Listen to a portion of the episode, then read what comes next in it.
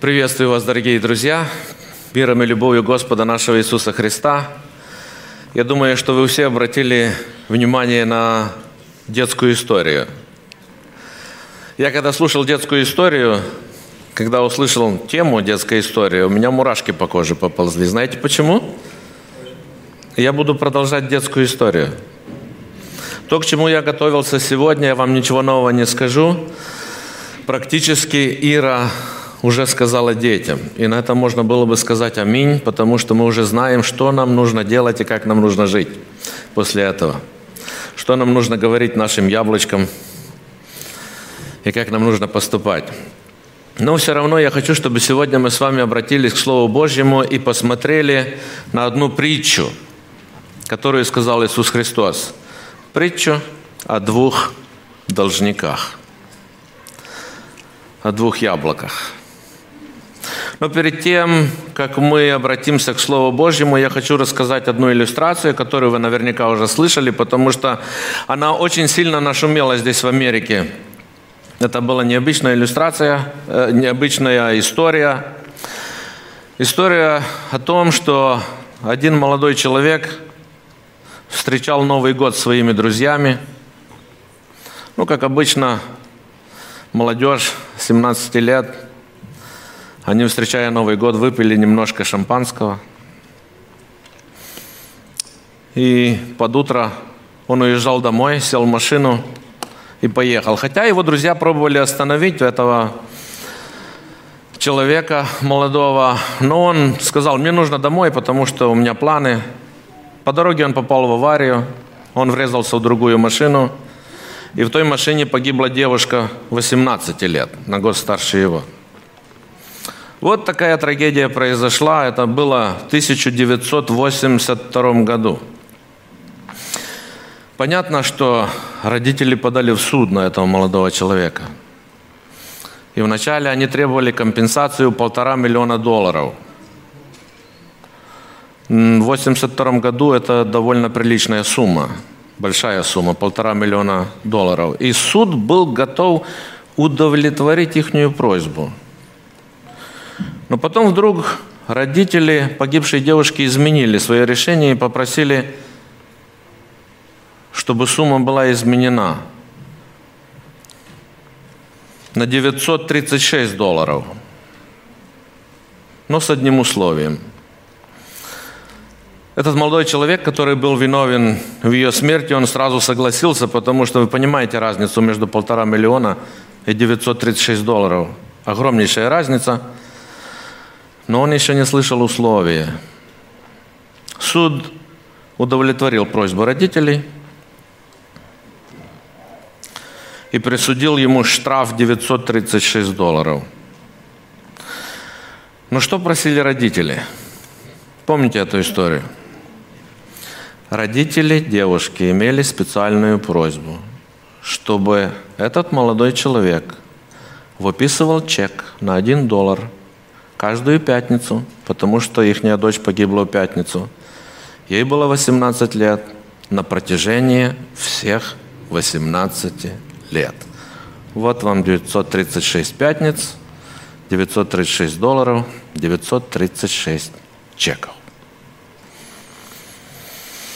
18 лет каждую пятницу этот молодой человек должен был выписать чек на имя, на имя этой девушки погибшей и отправить родителям. У меня вопрос такой возникает. Как вы думаете, ему легко это было делать?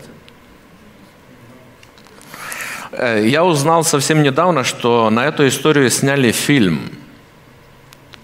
Он называется «Dead Drunk». То есть и я посмотрел этот фильм недавно. Я вам скажу, что ему было вот это очень сложно делать.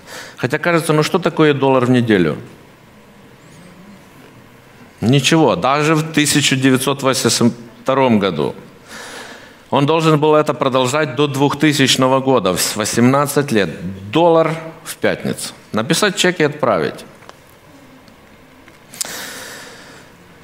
Он много раз пропускал пейменты. Тогда родители вызывали его в суд. За это его сажали в тюрьму. Последний раз он сидел месяц, и судья его спрашивает, неужели тебе трудно выписать один доллар? И он отвечает, мне не трудно один доллар выписать. Я могу выписать все доллары сразу, на все года вперед и отдать им. Пускай они раскешивают этот чек каждую неделю себе. Мне морально трудно это делать. Почему? Потому что я каждую пятницу переживаю то, что я сделал. Я убил молодую девушку. Я переживаю ее смерть каждую пятницу. Но родители не захотели, и он вынужден был все это продолжать все 18 лет. В конце этого фильма, понятно, что в фильме играет артист, но в конце фильма выступает сам этот молодой человек, Кевин Тоннелл его зовут, и он делится своим впечатлением, что он понял на протяжении этих 18 лет. Это такая вот история, такая иллюстрация. У меня вопрос к вам. Как вы думаете, эти чеки, это нормально?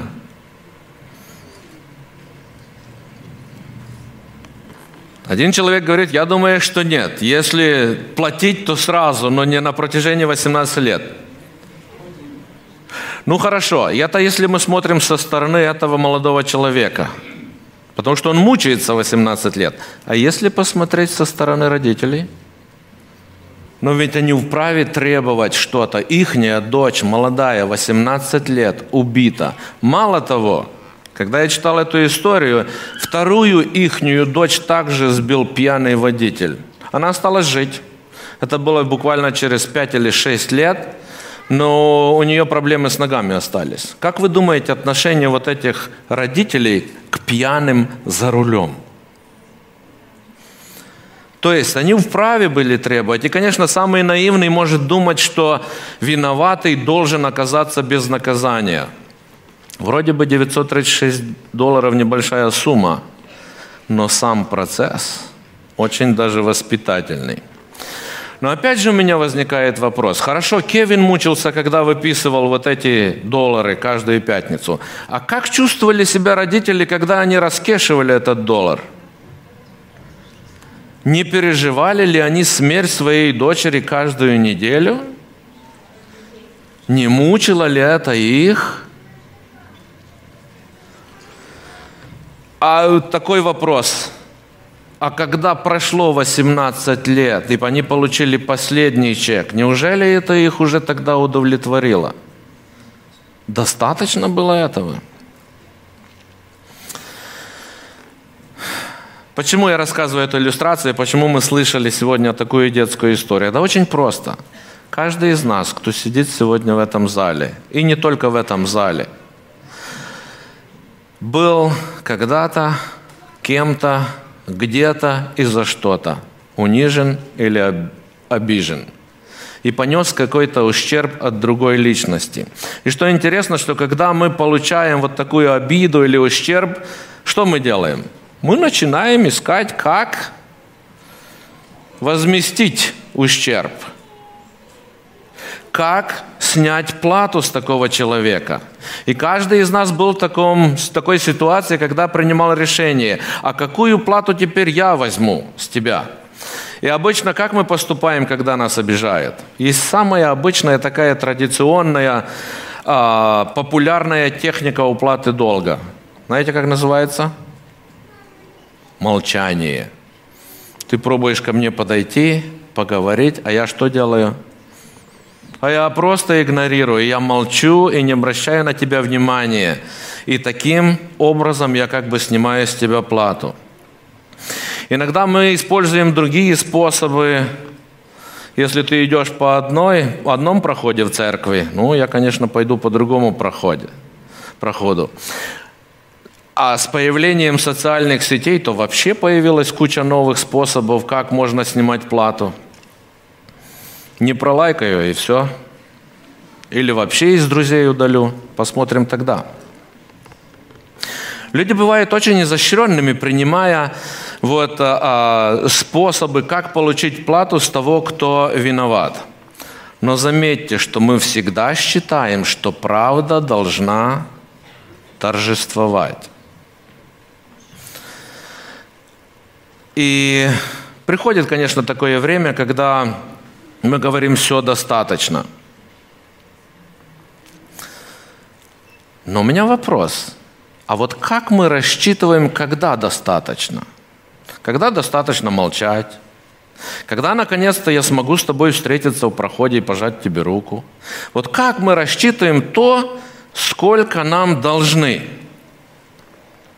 Обычно поэты, как это происходит? Когда человек обижается. Сначала обида, потом человек начинает в сердце чувствовать боль, а потом эта боль перерастает в ненависть, а ненависть переходит в огорчение. И мы начинаем измышлять, добавлять по факту, и стараемся сделать все, чтобы из жертвы перейти в победителей и получить реванш. И в конце концов наша обида переходит в то, что мы начинаем ненавидеть не только самого человека, а всех его друзей, всю его семью, не дай Бог всю его церковь, потому что кто-то из этой церкви меня обидел. А иногда мы говорим, да, они все такие – и вся нация такая. Поэтому я бы хотел, чтобы мы сейчас с вами обратили к Слову Божьему, которое поможет нам и покажет нам, а как выйти из этого заколдованного круга обид и ненависти. Как нам прийти к последней оплате и сказать «все достаточно»? И вы помните, что это был вопрос Петра, который пришел к Иисусу Христу. Вот сейчас мы с вами идем в Слово Божье и открываем Матфея 18 главу и начнем читать с 21 текста. Помните, апостол, ну не апостол, тогда Петр приходит к Христу и говорит, Господи, а сколько чеков по одному доллару я должен брать своего должника? Сколько раз, какую плату я с него должен получить? Ведь в принципе это то же самое – Петр приступил к нему и сказал, «Господи, сколько раз прощать брату моему, который согрешает против меня?» Заметьте, что здесь согрешающему в таком продолжительном действии, то есть это не согрешил, а брат, который согрешает против меня постоянно, сколько раз я должен ему прощать? Как вы думаете, для чего Петр спрашивает это? Ну для чего он спрашивает, Господи, сколько нужно? Он хочет знать сколько, он хочет знать лимит. Для чего?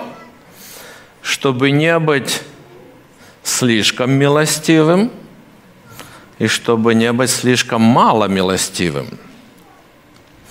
Тогда э, в еврейский закон, не Божий, заметьте, он предусматривал прощать до трех раз. И теперь я понимаю, а, я выходец из православной церкви, и помню, там есть тоже такое, когда обычно это, по-моему, на похоронах происходит, когда батюшка кого-то там отпевает, и он говорит, люди добрые, прощайте ему первый раз. Люди отвечают, пусть Бог простит.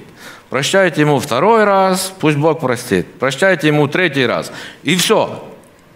Человек уже умер, Общество ему простило три раза. Или, не, вернее, не общество, а Бог пускай ему простит. Вот я теперь знаю, откуда это идет, по преданию. То есть это еврейский закон, он предусматривал три раза прощать. Ну, Петр же понимает, что перед ним находится милостивый Господь.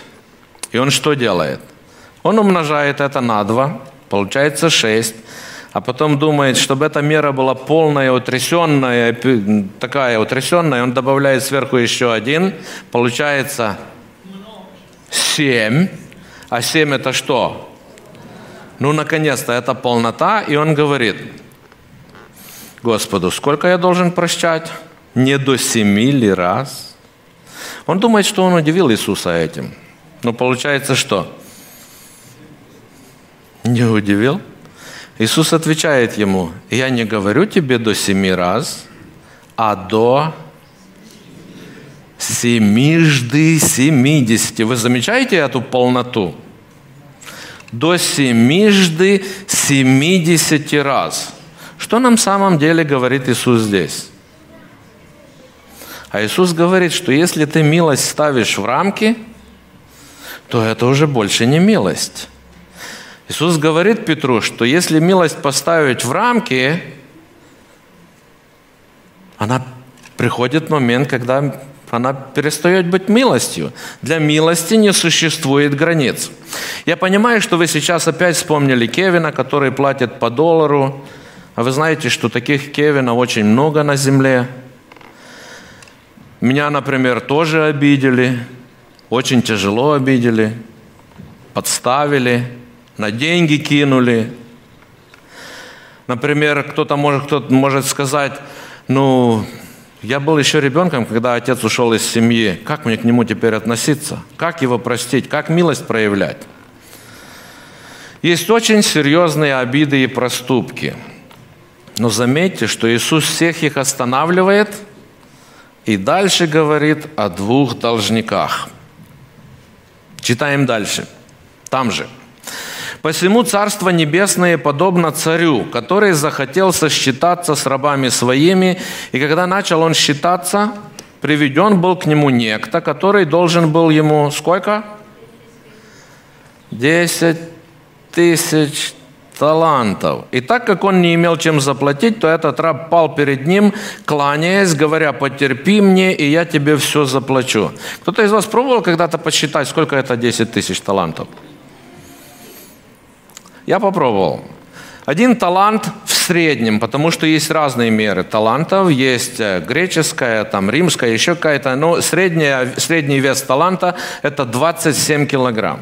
Если взять 27 килограмм золота, и цена на сегодняшний день грамма золота примерно 60 долларов, как вы думаете, какая сумма? Не миллионы, мы переходим в миллиарды. 16 миллиардов 200 миллионов долларов. Это много или мало? Но заметьте, чего просит слуга? Он просит прощения и милости или чего просит? Он просит времени. Ты потерпи, я тебе все отдам. А зам... Вы попробуйте посчитать. Даже если бы он каждый день своей жизни отдавал по 10 тысяч долларов, он столько не проживет.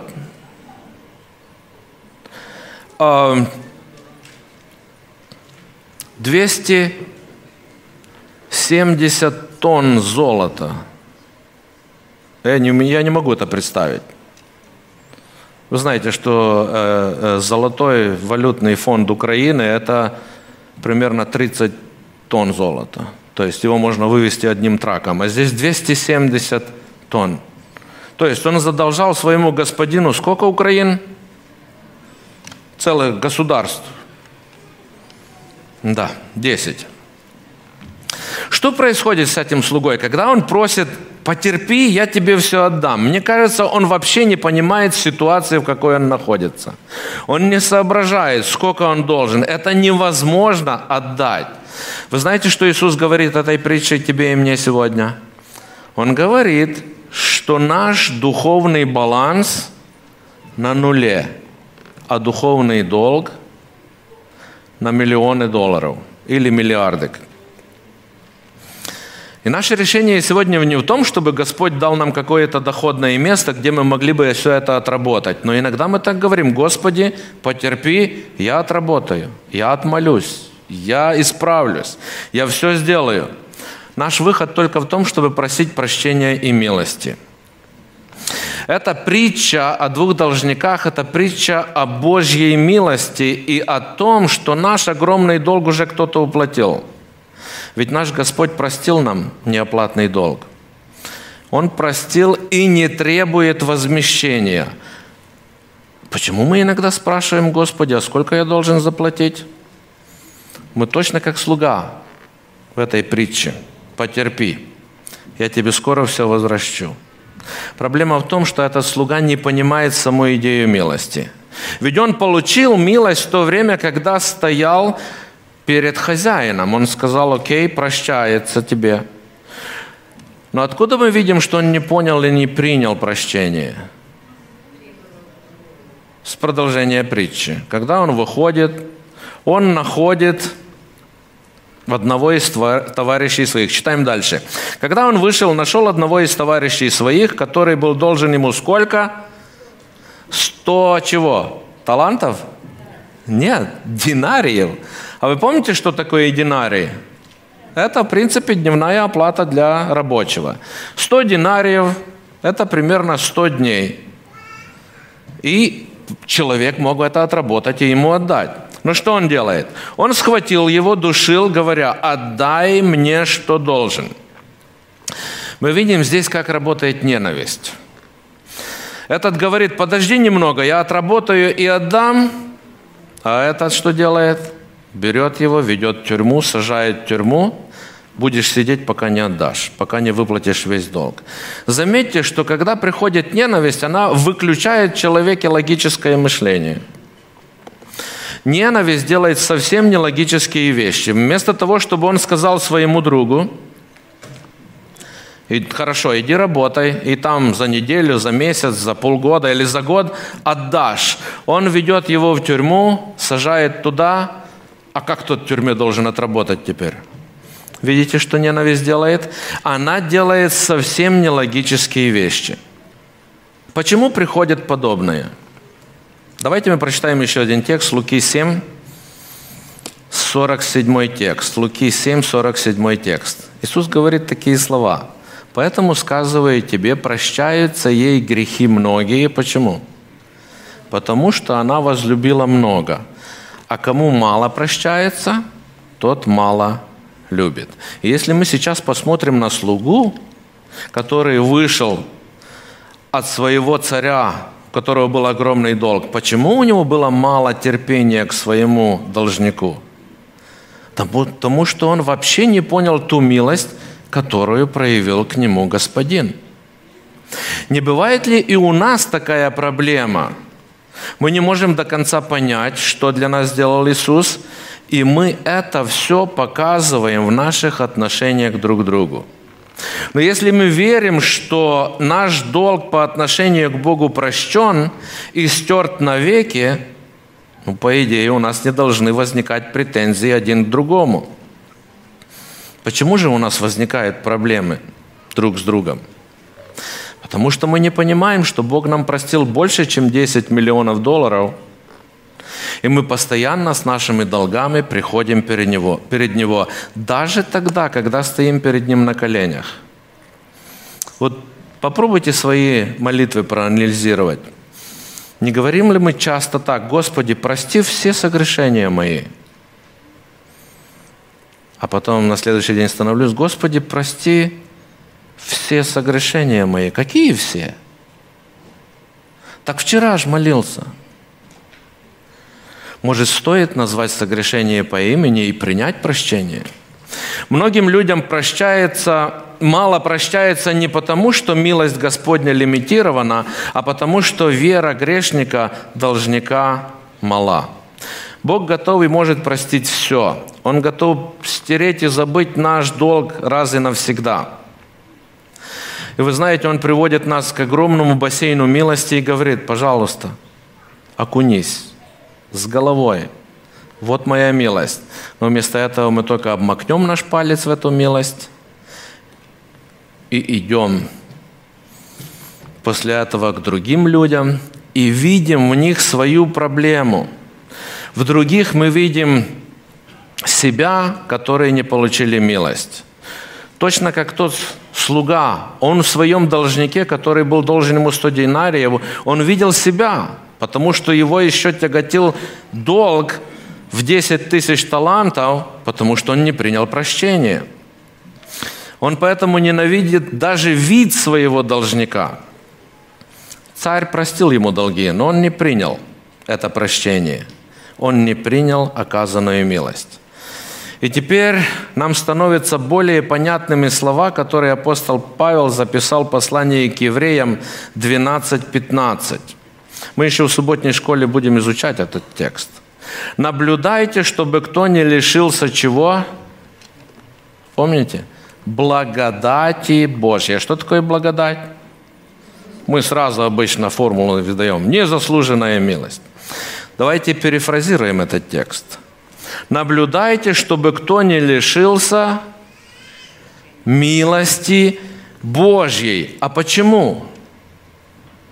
Почему апостол Павел здесь делает ударение. Наблюдайте, смотрите, заботьтесь, чтобы кто из вас не лишился, не остался без милости Божьей. Вы знаете, у нас есть только один выбор. Или милость Божья, или ненависть людская. И до тех пор, пока мы не погрузимся в этот бассейн Божьей милости, мы будем искать проблему у других людях – Поэтому Павел обращает, наблюдайте, чтобы никто не остался без милости Божьей. Ибо если мы останемся без милости Божьей, читайте дальше текст, что будет происходить в нас? Текст говорит, что чтобы в нас не возрос корень горечи. Это те слова, которые мы слышали же сегодня в детской истории. Горечь в нашем сердце растет. Или милость Божья, или горький корень будет вырастать в нас – да, это горечь, которой живут и дышат многие личности на нашей земле. Но Павел говорит дальше, что и когда вырастет этот горький корень в нашем сердце, то что дальше происходит в этом тексте? Мы начинаем вредить друг другу. Мы приносим вред. Я не хочу 936 долларов сразу, но хочу каждую пятницу 1 доллар на протяжении 18 лет – если мы остаемся без милости Божьей, этот горький корень растет в нашем сердце, и мы начинаем делать пакости друг другу, и многие страдают от этого. И поэтому апостол Павел обращается к Тимофею, когда мы читаем в послании 2 Тимофея 2.1. Обратите внимание на этот текст. 2 Тимофея 2.1. «Итак, укрепляйся, сын мой, в чем?» Познание Писания. Нет, хотя важно узнавать больше Писания. Укрепляйся в молитве. Нет, хотя и это очень важно. Но что говорит апостол Павел? В чем возрастай? В благодати Иисуса Христа. Или мы благодать уже перефразировал, в милости. Павел говорит, погружайся в милость Божью все глубже и глубже, все больше и больше, увлажняйся этой милостью, чтобы ни одна часть твоей личности не осталась сухой и черствой ибо эта влага может уничтожить горький корень, который возрастает в нашем сердце. Чем больше мы будем погружаться в Божью милость, тем больше мы будем становиться милостивыми. Мы будем разделять милость с другими. Понятно, что кто-то может сейчас сказать, но ведь это не совсем справедливо. Ведь меня обидели. Ведь мне должны. Но Иисус останавливает меня и говорит, да, кто-то должен платить за то, что обидел. Но ты должен поставить точку над этим. На что мы говорим, хорошо, но ведь этот человек не заслуживает милости. Иисус подтвердит, да, он не заслуживает милости. А потом посмотрит мне в глаза и спрашивает, а ты? А ты заслуживаешь милости? Как заканчивается притча о двух должниках – этот первый должник опять возвращается перед господином, а господин уже узнал, что он делал с своим другом. Что он делает? Куда его отправляет? Отправляет туда же, в темницу. Что означает эта темница?